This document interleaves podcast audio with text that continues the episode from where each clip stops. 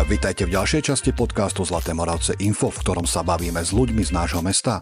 Objavujeme pútavé príbehy, históriu a zaujímavosti. Od mikrofónu vás zdraví Richard a prajem vám príjemné počúvanie.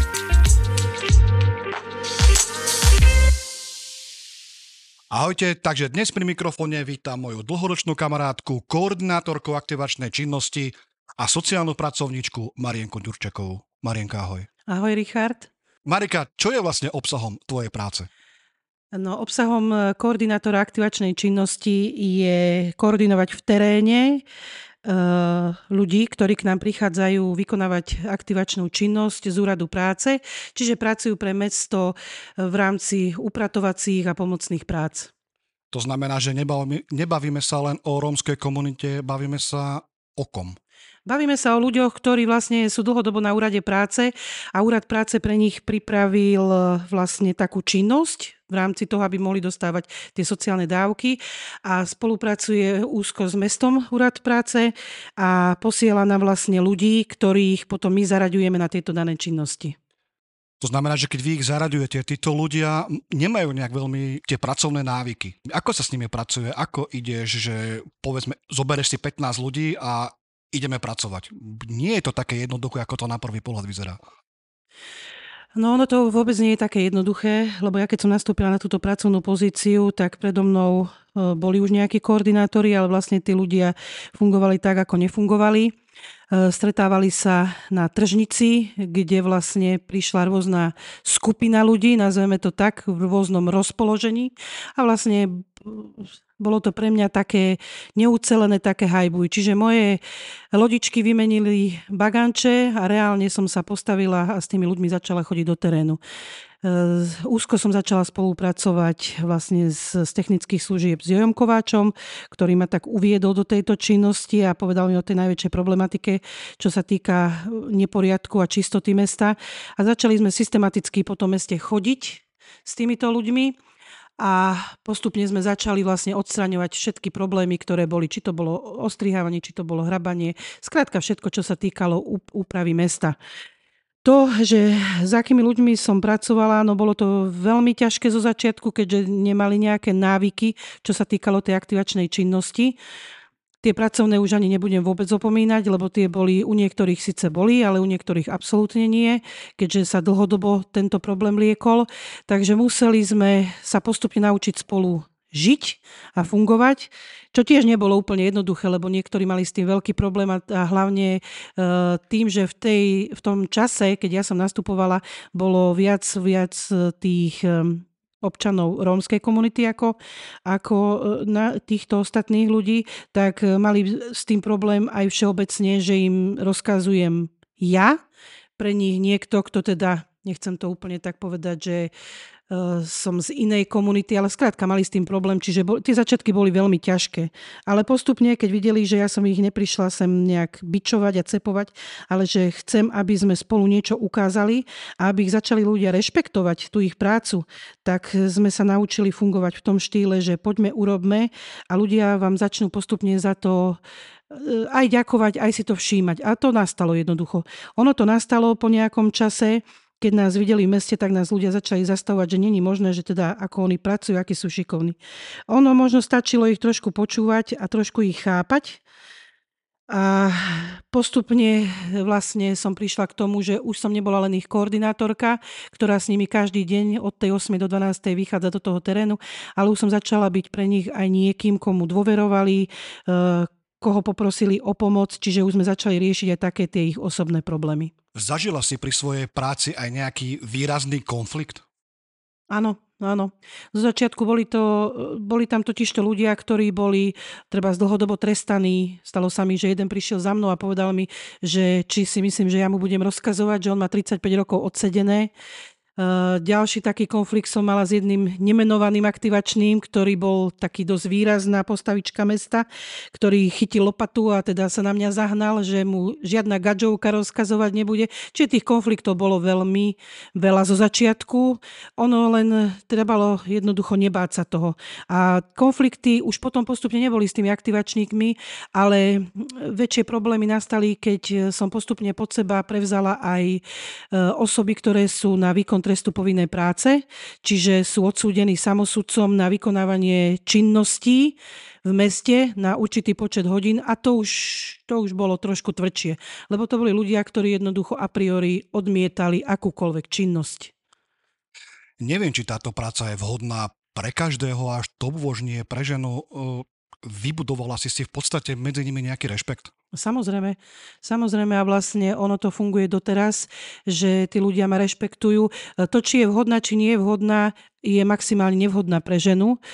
Uh, u mňa to bolo možno tým, že moja predchádzajúca práca bola dvadsaťpäť rokov práca s ľuďmi, čiže som tak inak vedela k ním pristupovať a hlavne som sa nad nikoho nepovyšovala, že ja som tu vedúca a ty si len nejaký robotník, ale jednoducho som im od začiatku dávala najavo, že všetci sme tu na spoločnej lodi a máme spoločný cieľ.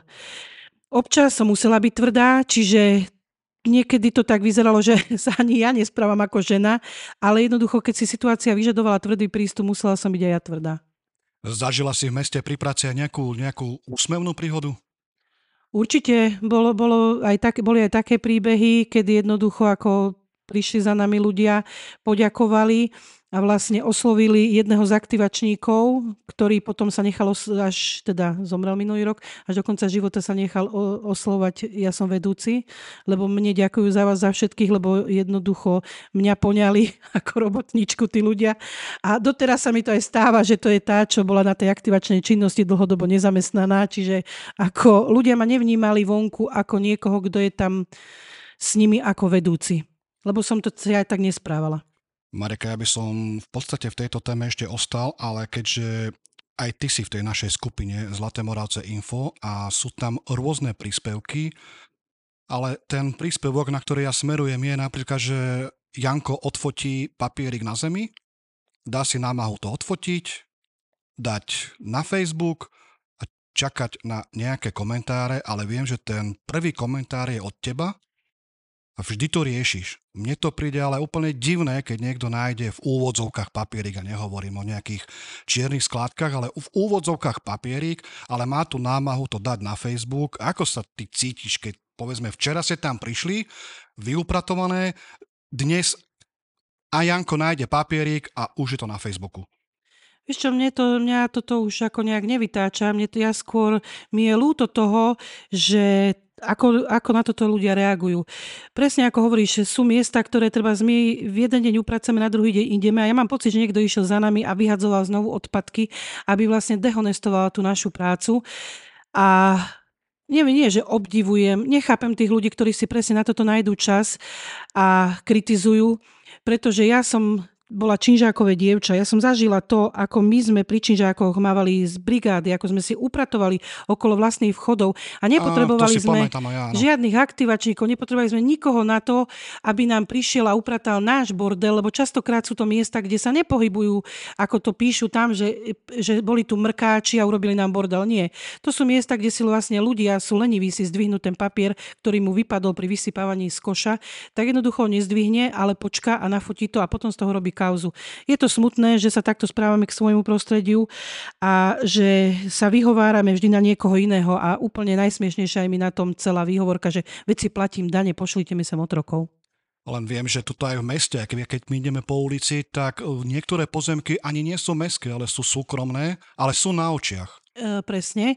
To sú pozemky vlastne, tu no, sadky e, obchodných reťazcov a to sú, to sú priestory, ktoré my ani nemôžeme tam vstupovať ako aktivačníci, nemôžeme ich upratovať, keďže je to súkromný pozemok.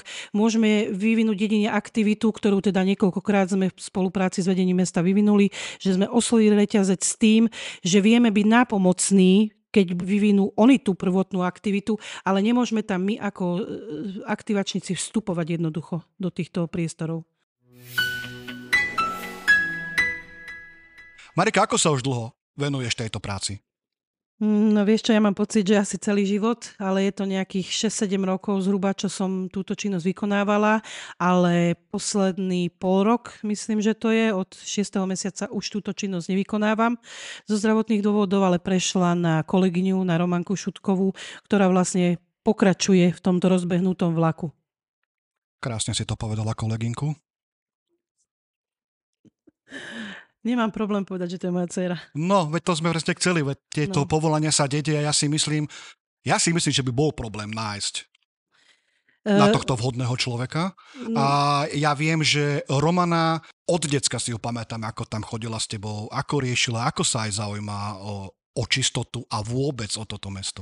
E, tak môžem spomenúť to, že vlastne už posledného pol roka túto činnosť nevykonávam ja, ale prešla táto pozícia zo mojich zdravotných dôvodov, prešla táto pozícia na kolegyňu a zároveň moju dcéru, Romanku Ďurčekovú Šutkovú, ktorá je do tejto problematiky zasvetená snáď od začiatku mojej činnosti. Ja si myslím, že od malička. No áno, a je vlastne, ona tým žije takisto, týmito vecami. Takže myslím si, že vhodnejšieho kandidáta, ktorý po mne prebral túto pozíciu a ktorý vie, o čom táto činnosť je a o čom je práca s týmito ľuďmi, by som asi ani nenašla. Keďže viem, že Romana založila facebookovú stránku, čo sa týka výdajní šatstva, ale viem, že túto činnosť si vlastne založila ty. E, Mestská výdajňa šatstva, ktorú teda si spomenul, tu na Sladkovičovej, vlastne pred od začiatku skoro mojej činnosti, ak som bola koordinátorka, hneď chvíľu na to e, fungovala taká nejaká malá výdajnička, ktorá bola na Slnečnej. Mali to v kompetencii terénne sociálne pracovníčky, ale keďže tam boli problémy s komunitou, môžem to nazvať, že ozaj s tou komunitou mrkáckou, tak občania tam písali petície a podobné veci. Bola som oslovená opäť vedením mesta, že či by som túto činnosť nezobrala pod seba, ale moja predstava o tom celom bola trošku iná. Moja predstava nebola o tom, že mestská výdajňa má fungovať len pre jednu komunitu, ale má fungovať pre ľudí v akejkoľvek núdzi, a touto cestou som sa vlastne aj vybrala. Priznám sa, pred týmto rozhovorom som sa tam bol pozrieť a bol som naozaj milo prekvapený. Tam je hrozne veľa, tam je halda oblečenia. Áno, áno, lebo ľudia si zvykli už, keďže, ako spomínáš, máme to na Facebooku, máme to jednoducho na mestskej stránke a pracujeme intenzívne v tejto činnosti. Toto je viac menej teraz moja taká hlavnejšia činnosť. E, pracujeme na tom, aby sa po meste nepovalovalo šatstvo, aby ľudia, ktorí už nepotrebujú tie veci, radšej tie veci priniesli k nám, kde my si ich vytriedíme, veci, ktoré nepotrebujeme, ktoré sú buď už nejak poškodené, alebo čo vieme posunúť cez humanu ďalej, ale gro je vlastne to, že tie veci nám zostávajú a chodia k nám ľudia, ktorí sa spotrebujú. Robíme swap, čo znamená výmenu šatstva. Už si na to Moravčania zvykli, a nie len Moravčania, keďže výdajňa nefunguje len pre Moravčanov, ale zvykli si na swapovanie, čo je vlastne výmena veci, menšie za väčšie a takto. A začali nás oslovať vlastne ľudia, ktorí sú vo veľmi veľkej núdzi. A, ktor- a toto je presne poslaním tej výdajne, že máme pomáhať takto aj okolitým obciam a mestám. Vy viete pomôcť niekomu, príklad vyhorí mi dom, vyhorí mi úplne všetko a nemám si čo obliecť v zime, môžem prísť k tebe a vybrať si nejaké veci. Áno, takéto prípady máme. Máme dokonca aj teraz, mali sme asi rok dozadu dva prípad, kedy vyhorel komplet dom. Teraz máme, že im spadla časť domu. Nebudem menovať tých ľudí, lebo zase aj o tom toto trošku musí byť tam také súkromie. Nie každý sa by sa chcel dať zverejniť, ale presne ako hovoríš. Uh, oni nám zavolajú tí ľudia, ja si to vždy overím, buď si to overujem cez, keď není Moravčan, cez starostu, alebo cez príslušné orgány, aby sme teda aj my zase nenaleteli niekomu. A tí ľudia u nás nájdú od riadov oblečenia, pokiaľ máme drogériu na sklade, u nás nájdú pomoc, ktorú my im vieme pom- poskytnúť. Určite si sa stretla s rôznymi príbehmi, s rôznymi osudmi ľuďmi. Pamätáš si na nejakých, ktorý ťa tak naozaj chytil za srdce? No, takých je veľa. Ja mám pocit, že tieto obidve moje činnosti sú tak ťažké niekedy na, po psychickej stránke, že fakt človek to musí vedieť zvládnuť, lebo mali sme, stav, mali sme prípady, a minulý týždeň prišla mamička, ktorá vlastne zostala na všetko sama, prišla s dieťaťom v rukách, nemala pre ňoho základnú vec, čo bola treba z deka, mrzlo. Uh, Vedela som, že je to prípad, ktorý potrebuje pomôcť a veľmi ťažko sa na to pozerá, že, že ako, kam až sa dokážu ľudia dostať. A opäť nebudeme riešiť, že ak, ak, či svojim pričinením, alebo čím, čím sa tam dostali. Takisto sme zažívali veľmi ťažké prípady, keď bola, keď bola tá ukrajinská problematika. Keď k nám začali prvé dni chodiť mamičky, spomeniem prípad jednej, ktorá stála u nás s deťmi a začali zvoniť naše kostolné zvony. to, to musí človek prežiť, alebo radšej to nechceme prežiť, keď tá žena sa zložila na zem, začala tam vrieskať, dieťa plakať, lebo si mysleli, že je palba. To bolo niečo neskutočné na psychiku. Moja dcéra chytila to dieťa, ja som chytila tú ženu a mohli sme čo robiť, aby sme ich upokojili. Čiže to sú stavy, ktoré jednoducho doteraz nás tí ľudia kontaktujú už len formou cez Facebook alebo mm, nám jednoducho napíšu, mailom poďakujú. Čiže toto sú ťažké stavy a ťažké prípady, s ktorými sa tam stretávame. A myslím si, že aj ani nechcem o viacerých rozprávať, lebo je to niekedy až veľmi emotívne. Až som to pochopil, takže ty tam doslova vykonávaš aj psychologickú činnosť. Mám pocit niekedy, že áno, že aj psychologickú činnosť, lebo tí ľudia prídu, povedia vám ten svoj príbeh a na to sa nedá nereagovať. Na to sa nedá nereagovať a vtedy vlastne pochopím, že oni možno potrebujú aj oblečenie, ale potrebujú aj pomoc s úradmi, potrebujú vybaviť nejakého lekára. Čiže v, tom, v takýchto prípadoch ja už potom kontaktujem e, mojich kolegov na úrade mestskom, kontaktujem ďalších ľudí, ktorí im vedia pomôcť. Čiže ono to začne nejakými vecami, oblečením, ale skončí to niekde mnohokrát úplne inou pomocou. Môže to skončiť aj tým, že človek príde doslova hladný? Áno. Mali sme vieš aj také prípady, aj, mali sme aj také prípady a vieš čo, pokiaľ vyhlásime zbierku, že máme tam aj potraviny, tak áno, viem takto pomôcť človeku, ale mnohokrát sa stalo, že jednoducho ja som sa postavila, išla som do obchodu a nakúpila som mu tie potraviny, lebo zase nemám čas tu vypisovať a hľadať tie možnosti, kde by som mu to vedela zohnať, keď ten človek potrebuje aktuálnu pomoc. Takže mu pomôžeme my vo svojej vlastnej réžii a znovu navodíme ho na príslušný úrad, ktorý mu vie pomôcť ďalej. Vo svojej vlastnej režii znamená zo svojej vlastnej peňaženky? Samozrejme. To je úplne bežné. Minulý rok sme takto robili jednému. To znamená, že vy ste Charita Ďurčekovcov? Nie. Nie sme Charita Ďurčekovcov. Ja stále tvrdím, že keď ti život dáva, tak si dlžný životu a máš mu aj niečo vrátiť. A nepomáham takto každému, ale ja si tých ľudí viem vyselektovať a viem vycítiť, že tento to naozaj potrebuje. My sme minulý rok robili s mojou dcérou Uh, jednému z našich spolupracovníkov, nazvem to tak, uh, Vianoce. Ten človek má vyše tridsať rokov a v živote nezažil, čo to je Vianoce. Nevie, čo to je vianočný stromček, nevedel, čo to je mať napečené, lebo jednoducho rodina je taká, aká je. A poviem ti, že znovu to bolo z našej réžie, ale vnútorne mňa to tak naplnilo, keď si videl tých ľudí, ako sa tešia z pre nás bežných vecí.